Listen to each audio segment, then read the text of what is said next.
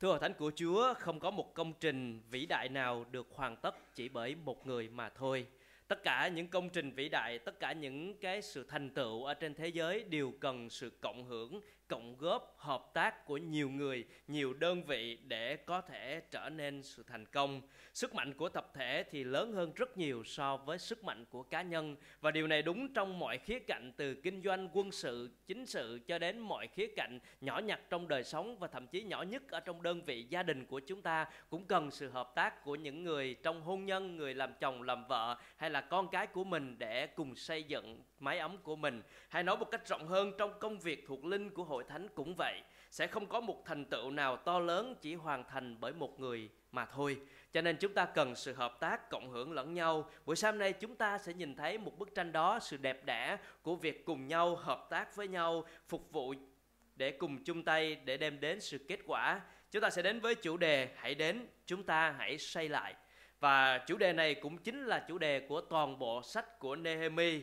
Chúng ta đã học với nhau từ đoạn 1 cho đến phần một nửa của đoạn 2. Buổi sáng nay chúng ta sẽ tiếp tục đoạn 2 câu 11 cho đến hết đoạn số 3 sẽ có 4 điều mà tôi sẽ cùng học với hội thánh buổi sáng nay. Sẽ hơi dài cho nên chúng ta cần tập trung để có thể theo được những sự dạy dỗ phần kinh thánh mà chúng ta học với nhau. À, bối cảnh lúc bấy giờ thì Nehemi đã trở về Jerusalem. Như tôi đã nói từ đoạn 1 cho đến đoạn 2 câu số 8 là những diễn biến ở tại Ba Tư câu số 9 câu số 10 là hành trình đang trên đường trở về Jerusalem câu số 11 là đã ở tại Jerusalem một vị quan tử chánh, người làm việc trong triều đình nhà nước Ba Tư, đã xin nghỉ việc để trở về Juda để phục vụ cho Jerusalem. Vì sao điều này lại quan trọng? Vì sao vì một quan chức lại xin nghỉ việc để trở về Jerusalem để phục vụ? Vì Jerusalem là nơi hiện diện của Đức Chúa Trời. Jerusalem là vùng đất hứa dành cho người Do Thái. Jerusalem có tầm ảnh hưởng đời đời, vì tên của Jerusalem và những gì diễn ra ở tại Jerusalem được Chúa quan tâm, ký thuật lại trong Kinh Thánh, và đó cũng là nơi mà Chúa Giêsu sẽ trở lại để cai trị. Cho nên đối với Nehemi, những gì ông làm ở tại Ba Tư có một chức vụ, một chức quan rất to lớn, có thể nói rằng chỉ thâu sau vua mà thôi. Nhưng ông sẵn sàng để rời bỏ công việc của đời này, để trở về Juda để làm công việc của Đức Chúa Trời, để mang lại giá trị đời đời. Và nếu Nehemi không trở về thì sách Nehemi cũng không có để viết ra. Những gì ông làm quan tửu chánh ở tại đất nước Ba Tư, Kinh Thánh không kỹ thuật, không ghi lại gì cả. Nhưng những gì ông làm ở tại Jerusalem thì được kỹ thuật, được ghi lại. Và điều đó có khích lệ chúng ta để góp phần làm công việc Chúa hay không.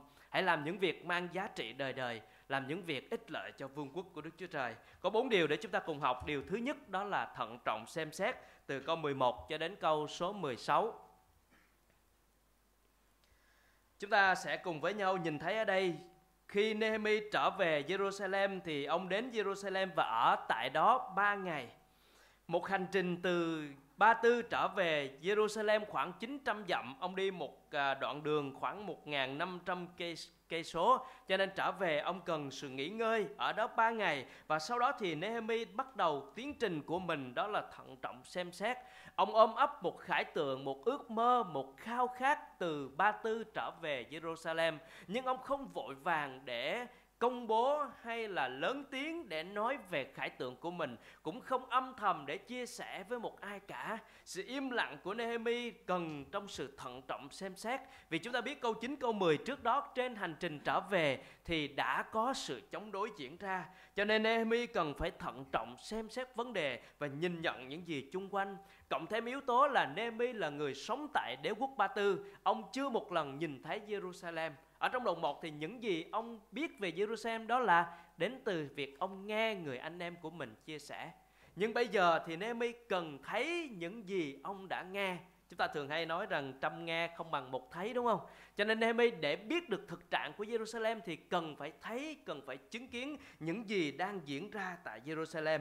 Cho nên ông nói rằng tôi và mấy người cùng theo tôi trỗi dậy lúc ban đêm mấy người cùng theo ông có nghĩa là mấy người có thể đến từ Ba Tư là những người hộ tống ông, những người cùng đi với ông để bảo vệ sự an ninh. Cho Nehemi vì dù gì đi chăng nữa thì ông là một quan cấp cao của chính phủ. Cho nên khi đi thì có những đoàn quân hộ tống đi theo. Và lúc bây giờ thì ông nói rằng tôi không cho ai hay biết những gì Đức Chúa Trời đã đặt trong lòng tôi. Một khải tượng mà Chúa đã đặt trong lòng của ông để xây lại Jerusalem nhưng không cho ai biết cả. Rồi ông đi ban đêm là bởi vì tránh những cái sự chống đối hay là dòm ngó của những vấn đề chung quanh. Cho nên Nehemi rất là thận trọng xem xét khi làm công việc của Đức Chúa Trời. Và chúng ta cũng cần có điều đó khi chúng ta chuẩn bị những kế hoạch, những ước mơ, những khải tượng Chúa trao cho mình. Chúng ta cũng cần thận trọng xem xét. Rồi Nehemi nói rằng ngoài con lừa tôi cởi thì chẳng có con vật nào đi với tôi cả. Vì ông đi từ Jerusalem, từ Ba Tư trở về thì đi bằng ngựa. Nhưng sau đó đến Jerusalem thì trong ban đêm ông cởi lừa đi để có thể đem cái sự yên lặng trong cái sự quan sát thận trọng của mình. Rồi ông nói rằng, ban đêm tôi rời ờ, thành qua cổng thung lũng hướng về phía suối rồng và đến cổng phân để xem xét các tường thành của Jerusalem bị đổ nát và các cổng thành bị đốt cháy. Rồi tôi đi đi qua cổng suối và đến ao vua. Nhưng không có nơi nào để con lừa tôi cởi đi ngang qua được. Do đó tôi đi đi dọc theo thung lũng trong ban đêm để xem xét tường thành rồi tôi quay lại bước vào cổng thung lũng mà trở về. À, vì sao chúng ta nhìn thấy được những cái chữ à, về những cái địa danh ở đây? Nói về cổng thung lũng suối rồng rồi cổng phân rồi những cái à, cổng suối rồi ao vua. Bởi vì đó là những chi tiết mà Nehemi muốn cho chúng ta biết rằng ông đang rất thận trọng để xem xét vì những gì ông sẽ làm ông cần phải biết rõ những cái cổng, có những cái tên đó, những cổng thung lũng, cổng suối, ao vua, những vị trí đó nó đang như thế nào? Nó đang đổ nát ra sao? Có ai canh giữ ở đó hay không? Nơi đó có được bảo vệ hay không? Nơi đó có được an toàn cho những người đang sống ở trong những cái cổng đó hay không?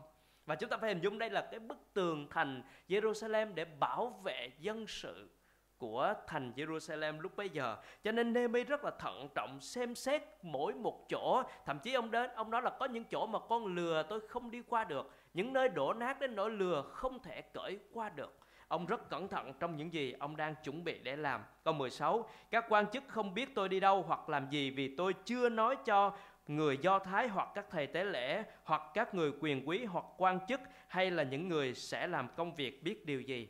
Rất yên lặng rất là thận trọng để xem xét, để suy nghĩ và để chuẩn bị cho một kế hoạch như chúng ta đã biết rằng trong đoạn 1 thì Nehemi đã dành 4 tháng để yên lặng trong sự cưu mang, cầu nguyện trước khi gặp vua Artaxerxes. Thì bây giờ sau khi trở về 3 ngày trong sự yên lặng để chuẩn bị cho kế hoạch quan sát tình hình chung quanh, để thấy thực trạng về những gì mình đã nghe và để bố trí công việc nếu một hồi nữa chúng ta đến đoạn 3, chúng ta sẽ nhìn thấy được cách mà Nehemi bố trí công việc qua những sự thận trọng mà xem xét đó. Cho nên điều đầu tiên chúng ta học buổi sáng hôm nay đó là thận trọng xem xét trong những cái khía cạnh của đời sống chức vụ, trong khía cạnh phục vụ Chúa, trong khía cạnh thuộc linh của chúng ta phải thận trọng xem xét về những gì Chúa đã giao phó cho chúng ta và chúng ta cần phải cẩn trọng xem xét trong sự phục vụ Chúa. Chúng ta sẽ đi đến phần thứ hai, đó là phần trao gửi khải tượng câu 17 18.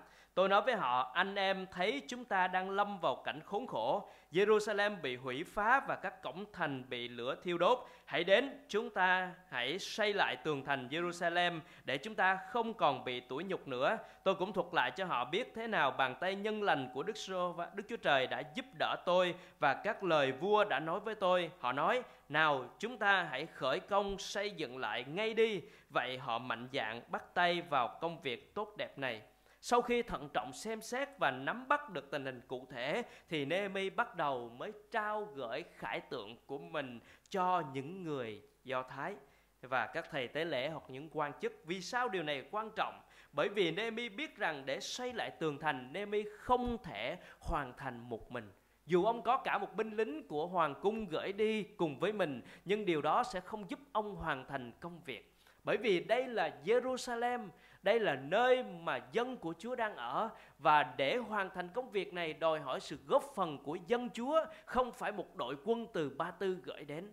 Cho nên Nehemi bắt đầu công việc của mình bằng cách trao gửi khải tượng, làm sao để đem người khác vào trong khải tượng của mình, làm sao để đem người khác vào trong cái sự ao ước và cùng nhau phục vụ Chúa. Và Nehemi đã làm rất tốt điều này. Và đây cũng là một nhiệm vụ khó. Như chúng ta đã nói ban đầu, Nhiệm vụ đầu tiên bất khả thi của Nehemi Đó là gặp vua Artaxerxes Để xin vua ra một cái chiếu chỉ Mà trước đó chính vua đã cấm không được Xây dựng lại Jerusalem.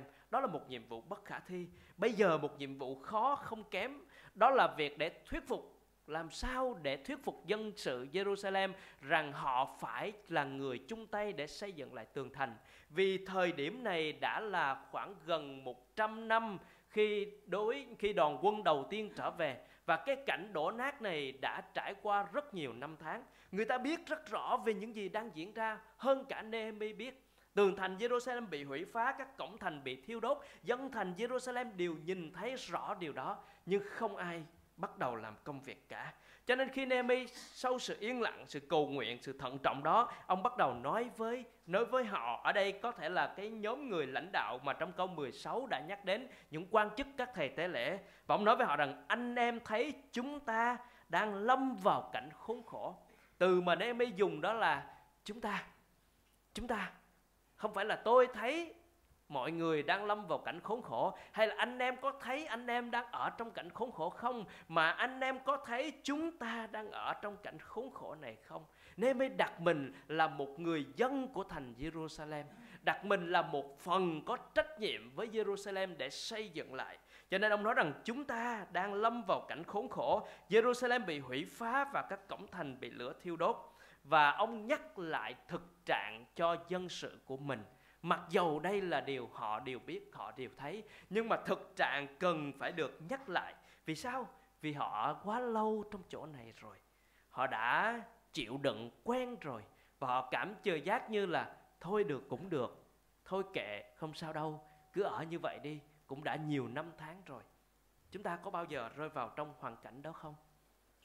Có những vấn đề mà chúng ta trải qua quá dài, quá lâu Và chúng ta nghĩ rằng Thôi kệ, không sao đâu thôi, như vậy cũng được rồi, dù gì cũng chịu đựng lâu lắm rồi. Có ai đang phải chịu đựng ai một điều gì đó không? Nhưng mà thực trạng cần phải được nhắc lại, anh chị em.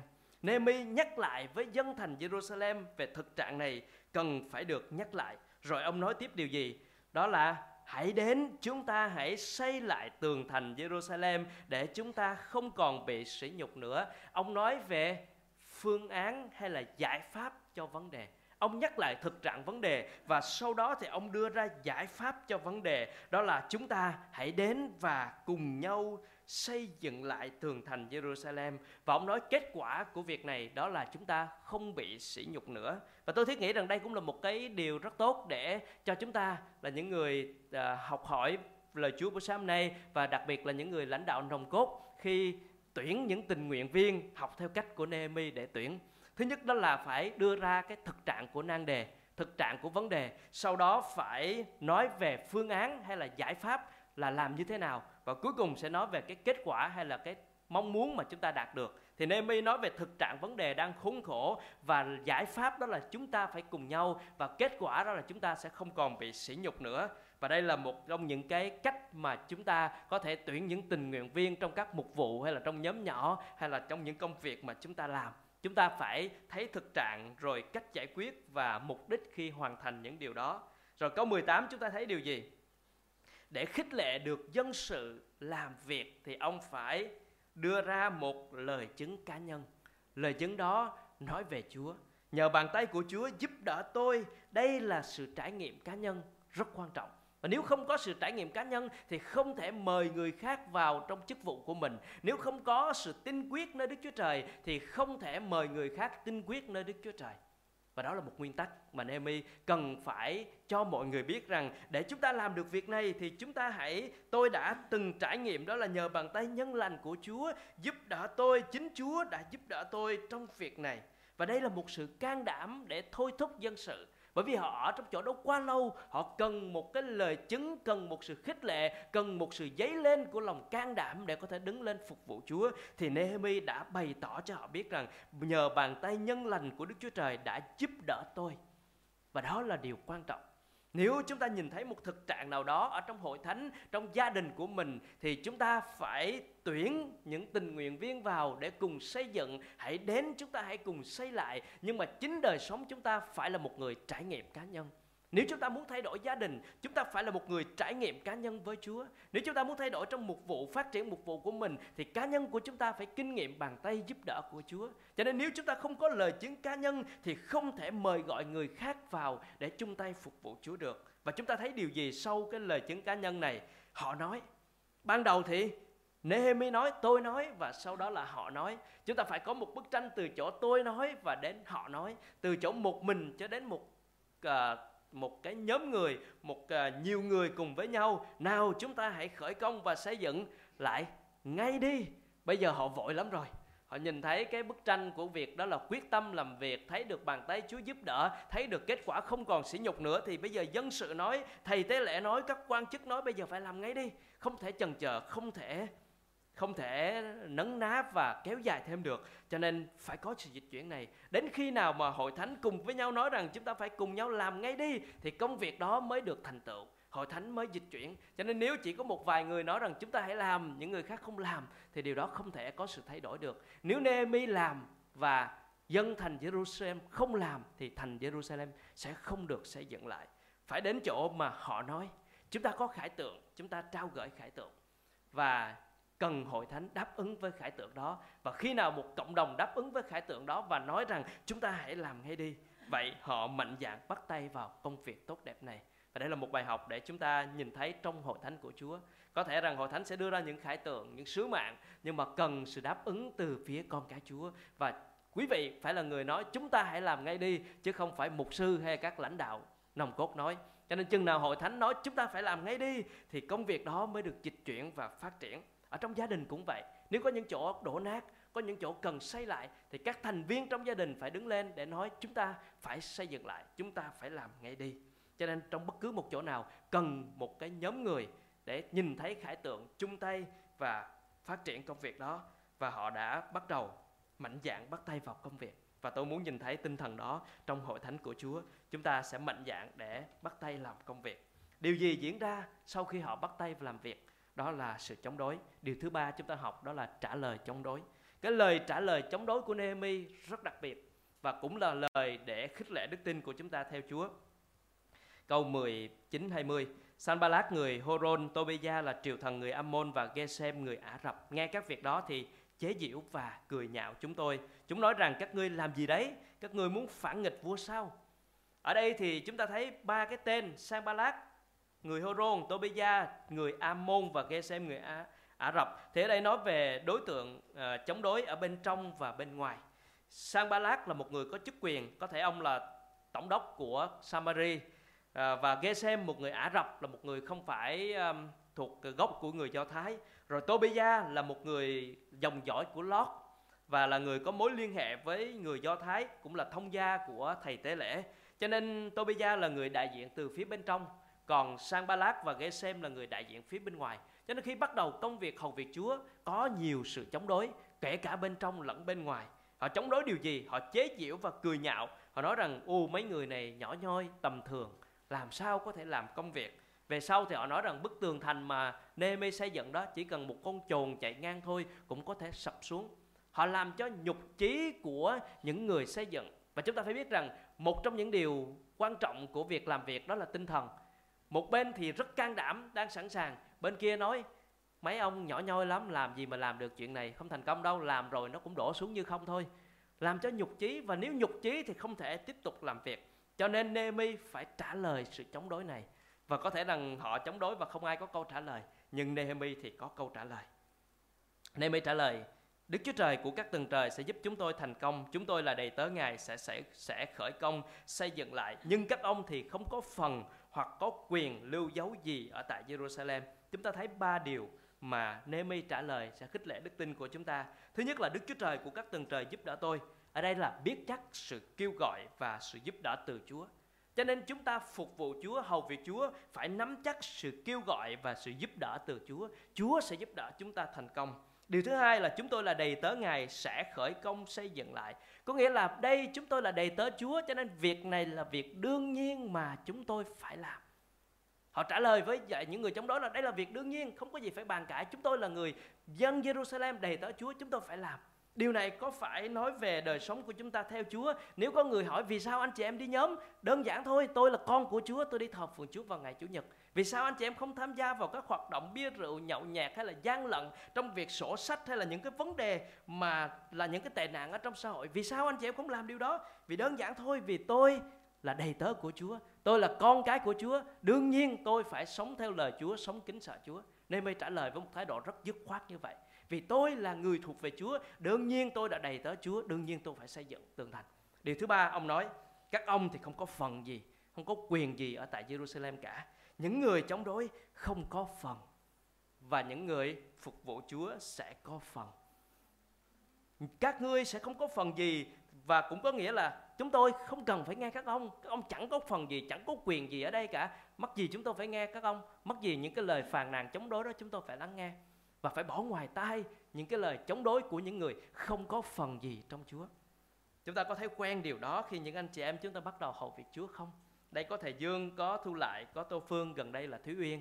Chúng ta có gặp những sự chống đối đó không? Có thể từ bên trong, những người tín hữu khác, những người tin chúa khác cũng nói, ồ, sao không đi làm đi mà phải hầu việc chúa trọn thời gian?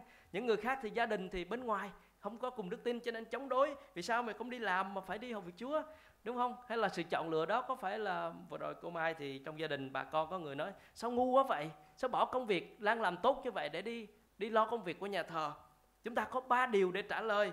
Vì đức chúa trời của các tầng trời đấng lớn lao kêu gọi và giúp đỡ chúng ta thành công. Điều thứ hai, chúng ta là thuộc về chúa, là con của chúa. Đó là điều đương nhiên, không có vấn đề gì phải bàn cãi. Điều thứ ba, những người chống đối không có phần gì ở trong chúa cả không cần phải quan tâm đến lời của họ. Cho nên Nehemi rất là dứt khoát ở trong cái sự trả lời này. Và đó là điều để, để khẳng định đức tin để ông hầu việc chúa. Rồi chúng ta đi đến phần còn lại cũng hơi dài. Chúng ta đến phần cuối cùng của chúng ta buổi sáng hôm nay đó là đoạn số đoạn số 3 À, đây là một đoạn kinh thánh khá dài cho nên chúng ta sẽ không có à, đủ thời gian để đọc chi tiết từng đoạn kinh, từng từng câu trong phần kinh thánh này. Nhưng mà tôi muốn đi qua một vài ý để chúng ta nói về cái sự dạy dỗ của phần kinh thánh ở đây. Chúng ta thấy đoạn 3 31 câu khá dài, cho nên chúng ta sẽ cùng xem nhanh. Và bắt đầu từ câu số 1 thầy tế lễ thượng phẩm Eliashib cùng với các anh em mình là những người, cùng các thầy tế lễ khác khởi công xây dựng cổng chiên và biệt riêng ra thánh rồi tra hai cánh cửa. Họ tiếp tục xây đến tháp Mea và biệt riêng ra thánh rồi tiếp đến xây tháp Hanamen ở đây cho chúng ta một vài sự dạy dỗ đây. À, thứ nhất ở trong cái chỗ này đây là đoạn bắt đầu rồi. Bắt đầu công việc và xây dựng thì bắt đầu với ai? Bắt đầu với điều gì? Bắt đầu với thầy tế lễ thượng phẩm và các thầy tế lễ khác. Rồi xây dựng chỗ nào? Xây dựng cổng chiên Cổng chiên là một cổng phụ, không phải là cổng chính, không phải là chỗ quan trọng. Cổng chiên là cổng phía bắc ở phía sau đền thành Jerusalem và cổng đó chỉ có một nhiệm vụ thôi là chỗ để dẫn những con chiên vào dân tế lễ. Nhưng vì sao nên mới lại bắt đầu cổng chiên trước và các thầy tế lễ trước? Đó là bắt đầu với sự thờ phượng và mối liên hệ với Chúa. Cho nên Nehemi muốn bắt đầu xây dựng tường thành. Mình nhìn thấy rằng đó là một công trình thuộc thể. Đó là nói về kiến trúc, về cơ sở. Nhưng mà thật sự Nehemi muốn bắt đầu xây dựng lại tấm lòng. Đằng sau tường thành đó là một tấm lòng của dân sự. Cho nên Nehemi bắt đầu với thầy tế lễ là người đại diện thuộc linh. Với các thầy tế lễ khác là người chăm sóc thuộc linh. Với cổng chiên là nơi để dẫn chiên vào dân cho chúa. Bắt đầu với sự thờ phượng bắt đầu với mối liên hệ với chúa dù bất cứ việc đổ nát ở trong khía cạnh nào nan đề ở trong khía cạnh nào thì để bắt đầu lại chúng ta phải bắt đầu với chúa bắt đầu với sự thờ phượng và mối liên hệ với chúa. Rồi chúng ta nhìn tiếp điều gì đó là họ biệt riêng ra thánh. Vì sao cánh cửa phải thánh? Vì sao cái tường thành phải thánh? Vì những gì làm cho chúa là những gì còn lại đời đời. Những gì dâng cho Chúa sức lực, tài năng, khả năng, tài chính, thời gian dâng cho Chúa cần phải được biệt riêng ra thánh và Chúa xem trọng những điều đó thưa anh chị em. Cho nên chúng ta dâng cho Chúa những gì chúng ta làm là đang biệt riêng ra thánh những điều mà Chúa nhận từ chúng ta. Rồi tiếp tục ở đây câu 1 thì nói rằng họ tiếp tục xây đến rồi biệt riêng ra thánh. Câu 2, người thành Jerusalem, Jericho xây dựng phần kế tiếp. Saku con trai Imri xây dựng phần tiếp theo. Chúng ta sẽ nhìn thấy những cụm từ được nhắc lại nhiều lần trong đoạn 3. Đó là kế tiếp, là tiếp theo, là bên cạnh họ. Thì chúng ta rút ra một sự dạy dỗ ở đây. Đó là làm việc kế tiếp nhau. Người này tiếp tục người khác và bên cạnh nhau. Mỗi một người đều làm công việc của mình và tiếp tục với người kia, và người này làm việc bên cạnh người kia chúng ta đang làm việc, chúng ta có nhìn qua người bên cạnh không có thấy người bên cạnh làm việc không nếu thấy thì sao chúng ta rất vui, rất được khích lệ, đúng không anh chị em chúng ta phục vụ và nhìn thấy người bên cạnh của mình cũng đang phục vụ Chúa. Điều đó sức mạnh của tập thể nhân lên khích lệ. Và bức tranh ở đây rất đẹp, đó là người này làm việc xong, kế tiếp sẽ có người khác làm. Bên cạnh người này làm, bên cạnh người kia làm. Mỗi người đều làm việc và nhìn thấy đang làm việc một tinh thần của dân Jerusalem đang được khuấy động để làm việc cùng nhau. Nhưng nếu người này làm, thấy người bên kia ngồi chơi, thấy người bên nọ đi đâu đó không làm, điều đó làm nản chí anh em. cho nên tinh thần ở đây đó là họ làm kế tiếp nhau và làm bên cạnh nhau. Rồi chúng ta nhìn thấy điều gì ở trong những cái điều này nữa? Đó là chúng ta sẽ nhìn thấy cái cụm từ đó là bên cạnh nhà mình, đối diện nhà mình. Trong câu 23, 28, 29, 30 những cái câu những cái câu nói về bên cạnh nhà mình, đối diện nhà mình hay nói cách khác nói chung đó là làm nhà mình là phần việc của mình là chúng ta phải làm phần việc của mình tại nhà mình. Chúng ta phải mỗi một người đến hội thánh chúng ta đang nói về bức tranh chung. Nehemi từ bỏ quan tử chánh để trở về Jerusalem để xây dựng bức tranh chung của công việc của dân sự Chúa. Và chúng ta ngồi đây để làm công việc chung, đó là công việc của hội thánh ngài. Và chúng ta phải lo việc của mình. Nhà mình có nghĩa là việc của mình. Và mỗi người chúng ta đến trong hội thánh, chúng ta phải làm phần việc của mình. Chúng ta phải tìm cách phục vụ người khác, chứ không chỉ nhận sự phục vụ từ người khác dành cho mình rồi chữ nhà mình cũng liên hệ đến chỗ mà mình đang ở, môi trường mình đang sống, chỗ mình đang làm để phục vụ chúa. Nếu mình hỏi rằng tôi phải phục vụ chúa như thế nào? Tôi phục vụ chúa với ai? Thì hãy để ý rằng mình đang ở độ tuổi nào. Mình đang là người nam hay người nữ? Mình đang làm công việc gì? Đó là môi trường của chúng ta. Nếu chúng ta là một người nam thì có thể là cộng đồng mà Chúa sai phái chúng ta, là những người nam chung quanh chúng ta. Là người nữ thì Chúa có thể sai phái cho chúng ta, cho những người nữ. Là người có gia đình có thể là chức vụ của chúng ta, xoay quanh những người có gia đình là chúng ta là những người ở làm công việc nào thì có thể rằng Chúa đang muốn sai phá chúng ta ở trong cái chỗ đứng của công việc đó. Cho nên nhà mình ở đây đang nói về việc đó là mỗi người phải làm phần việc của mình và tại cái chỗ của mình, môi trường của mình đang sống có thể là chỗ mà Chúa muốn dạy dỗ chúng ta. Và tôi muốn nói một ý nữa ở đây đó là cái ờ, cái công việc của những người làm việc ở đây đó là chúng ta sẽ nhìn thấy rất nhiều người ở trong cái công việc này có những cái tên được nhắc lại, bắt đầu từ thầy tế lễ, sau đó câu 8 thì có nói về thợ vàng, sau đó thì nói về những quan chức, những người quyền quý, rồi nhiều người khác sẽ làm việc nữa. Chúng ta nhìn thấy ở đây, họ làm công việc gì? Không chuyên môn. Bây giờ những thầy tế lễ dân chuyên thôi bây giờ xuống xây dựng, tôi không biết là khiên gạch, khiên đá rồi cầm bay xây dựng sao, có làm có đẹp hay không thì không biết. Nhưng mà đây là những người không chuyên môn, không thuộc lĩnh vực của họ. Nhưng khi xảy ra cái vấn đề cần chung tay, họ sẵn lòng chung tay. Rồi ông thợ vàng, ông thợ vàng, ông thợ chế nước hoa thì mấy ông này làm gì? Rất là tỉ mỉ kỹ càng, người trên nước hoa thơm phức cả người xuống khiên gạch, khiên đá. Ông thợ vàng phải cân đo, đong đếm từng cái, gọi là cái cân tiểu ly, đúng không? Làm rất là chi tiết để nắng lên những cái cái cái cái trang sức đẹp đẽ đó. Thì giờ xuống cầm gạch, cầm đá, khiên vác để làm. Rồi những ông quan chức làm gì? Quan chức thì ngồi ở trên chỉ tay năm ngón, sai ông này chạy, sai ông kia chạy, bây giờ xuống cho Nehemi sai. Cho nên những người này họ một bức tranh rất là đẹp vì tất cả những người họ từ bỏ cái vị trí vai trò của họ xuống để chung tay xây dựng. Và nếu chúng ta nhìn thấy hình ảnh đó đẹp vô cùng thưa hội thánh. Ông thầy tế lễ thượng phẩm cũng xuống xây dựng ông thợ vàng ông uh, rồi có thương gia nữa. Những nhà kinh doanh uh, rất là lớn ở trong Jerusalem cũng bỏ luôn công việc kinh doanh gọi là những thương vụ bạc tỷ đúng không? Bỏ hết bỏ hết bây giờ bây giờ phải xây dựng tường thành cái đã cho nên họ cùng với nhau chung tay để làm công việc và tất cả chịu cái sự sắp đặt sai phái sắp xếp của Nehemi. Cho nên mình thấy là cái người này xây ở cổng này người kia xây cổng kia người nọ xây cổng nọ. Đó là sự sắp đặt của Nehemi và họ tuân phục hoàn toàn điều đó. Họ từ bỏ hết những cái chức vụ những cái vai trò của mình để cùng với nhau xây dựng tường thành này. Và đó là hình ảnh đẹp ở trong hội thánh. Chúng ta không phân biệt giàu nghèo chúng ta không phân biệt à, chúng ta xuất thân như thế nào. Và chúng ta ở đây cùng chung một Chúa và cùng với nhau chung tay xây dựng hội thánh Chúa. Cho nên đừng có từ chối những cái công việc đôi khi không chuyên môn của mình. Đến hội thánh có thể phục vụ những công tử hay tiểu thư ở nhà. Đến hội thánh vẫn có thể quét nhà, lau nhà được, thưa hội thánh của Chúa. Hãy tìm mọi cơ hội phục vụ. Đừng có nghĩ rằng mình phải mang một cái hình ảnh hay là một cái vỏ bọc nào đó ở bên ngoài cho nên đến hội thánh tôi không thể làm việc đó được hãy bỏ qua những suy nghĩ đó. Hãy nhìn bức tranh rất đẹp mà thầy tế lễ thượng phẩm xuống để khiêng từng viên gạch, viên đá để chất lên để xây những ông quan ở trên ngồi chỉ tay năm ngón, bây giờ xuống đưa năm ngón tay của mình ra làm chứ không còn chỉ nữa. Hình ảnh rất đẹp. Phải từ bỏ những điều đó thì bức tường thành này mới được xây dựng và hội thánh mới có thể lớn mạnh được. Chúng ta phải gạt bỏ ra những cái vấn đề giàu nghèo, rồi tuổi tác hay là những cái vấn đề khác để có thể cùng chung tay xây dựng nhà Chúa. Một ý cuối mà tôi muốn nói trong đoạn 3 này. Đó là những cái tên, những cái tên được ghi lại. Ở đây có những cái tên rất nhiều mà có lẽ rằng cũng khó đọc nữa, cho nên đọc xong nó cũng vấp tới vấp lui. Cho nên anh em về nhà tự đọc nha. Có rất nhiều cái tên ghi lại đây, nhưng mà có ý nghĩa gì? Ý nghĩa đó là những người làm công việc Chúa được ghi lại, thưa anh chị em. Corinto đoạn 15 câu 10, à, đoạn 15 câu 58 thì vậy thưa anh em quý mến của tôi hãy vững lòng chớ rung động làm công việc Chúa cách dư dật luôn. Việc công khó của anh em trong Chúa không phải là vô ích đâu. Chúa ghi tên và chúng ta nghĩ gì khi những cái tên được ghi trong kinh thánh? Ở đây là sách Nehemi ờ, được ghi lại trong toàn bộ kinh thánh.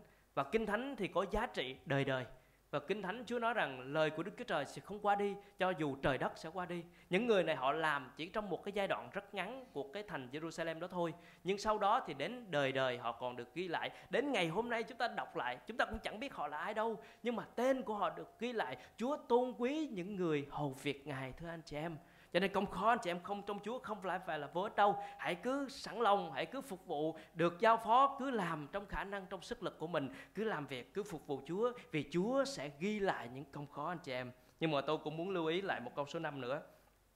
Bên cạnh họ là người Thecoa lo việc xây sửa, nhưng các người quyền quý thì không chịu ghé vai vào công việc của chủ mình.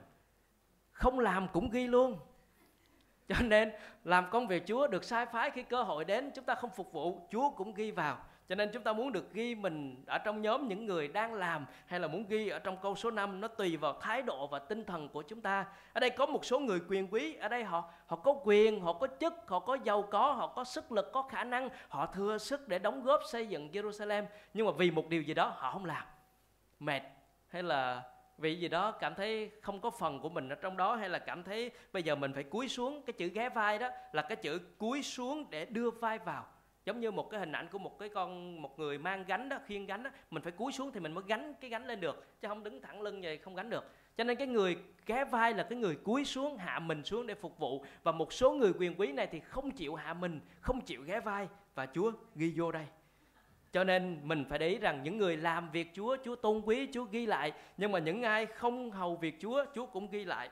Và mình biết rằng cái phần thưởng sau này á là dành cho những người phục vụ, sự cứu rỗi dành cho những người tin, không cần đòi hỏi việc làm, nhưng phần thưởng thì đòi hỏi việc làm, không làm không có thưởng đâu. Cho nên đến lúc đó mình đọc lại cái phần tiểu sử của mình á, tới cái chỗ đó kêu gọi mình kêu tôi không ghé vai vào, mệt lắm cho nên uh, hình ảnh rất đẹp ở đây nhưng mà có một số hình ảnh một câu năm đó không đẹp lắm thì chúng ta tránh cái hình ảnh đó đừng để mình rơi vào trong chỗ đó. Cho nên xin Chúa khích lệ chúng ta là những người phải có mặt thường xuyên là những người phục vụ Chúa. Ở trong hội thánh tôi thấy có nhiều người có mặt rất là thường xuyên có thể đi sớm hơn anh trẻ mình về trễ hơn. Đến lúc gọi thì đến lúc nào cần thì đều có mặt cả. Sự sẵn sàng đó à, có thể đôi khi có người thấy có người không thấy. Hội thánh có thể ghi nhận đủ hoặc là chưa đủ nhưng mà Chúa ghi nhận anh chị em. Chúa ghi lại công khó của anh chị em công khó của những người phục vụ Chúa trong hội thánh, những người truyền giáo bên ngoài hội thánh, tất cả những công khó anh chị em đều được uh, Chúa ghi lại. Cho nên những cái tên được ghi lại chúng ta không biết nhưng mà được lưu dấu đến đời đời và chúng ta làm công việc của Đức Chúa Trời chúng ta cũng sẽ được lưu dấu như vậy. Cho nên xin Chúa khích lệ chúng ta nhìn thấy bức tranh rất đẹp của đoạn 3 để mình có thể cùng chung tay. Buổi sáng nay thì chúng ta đã nhìn thấy Nehemi đã khởi công, đã bắt đầu công việc từ chỗ thận trọng suy xét đến chỗ trao gửi khải tượng, trả lời chống đối và cuối cùng đó là họ thực hiện cùng nhau. Đoạn số 3 mà chúng ta vừa học đó là ý chính đó là thực hiện cùng nhau và họ cùng với nhau làm công việc của Đức Chúa Trời. Và chúng ta cần phải có điều đó trong đời sống của mình. Ở gia đình của mình có cần thực hiện cùng nhau không? Có chỗ nào đang đổ nát cần xây lại, hãy làm điều đó. Buổi trưa hôm nay chúng ta cũng có thời gian cho thế hệ kế tiếp để nói về gia đình lễ bái. Rồi tại chỗ của mình, đời sống cá nhân của mình có chỗ nào cần xây lại không? Hội thánh của mình có cần chỗ nào xây lại không? Các nhóm trưởng, các trưởng mục vụ có chỗ nào cần xây lại không? Hãy cầu nguyện để Chúa cho mình thận trọng xem xét và mình khích lệ để thực hiện cùng nhau trong những việc đó. Và mỗi một tín hữu, hãy ghé vai vào, hãy làm công việc của Chúa một cách dư dật. Và chúng ta sẽ được Chúa ban phước, được Chúa ghi nhận. Những cái phần thưởng của Chúa sẽ rất lớn. Cho nên chúng ta được khích lệ đó là hãy cùng chung tay, cùng dựng xây hội thánh Chúa. Hãy cùng chung tay, cùng dựng xây hội thánh Chúa và chúng ta biết rằng Chúa Giêsu gọi chúng ta đến sự phục vụ. Ngài gọi mỗi một người đến hãy theo ta, hãy phục vụ hãy hầu việc Chúa hãy làm công việc Chúa một cách dư dật. Cho nên Chúa Giêsu là một người phục vụ và ngài nói rằng ngài để lại cho chúng ta một gương để noi dấu chân ngài. Cho nên khích lệ đời sống cá nhân của chúng ta mỗi người tìm cơ hội cho mình phục vụ Chúa tìm mọi cơ hội và mỗi khi cơ hội đến thì hãy nói yes hãy sẵn sàng hãy vâng Chúa hãy vâng theo lời Chúa vì Chúa tôn quý những tấm lòng tinh thần phục vụ Chúa.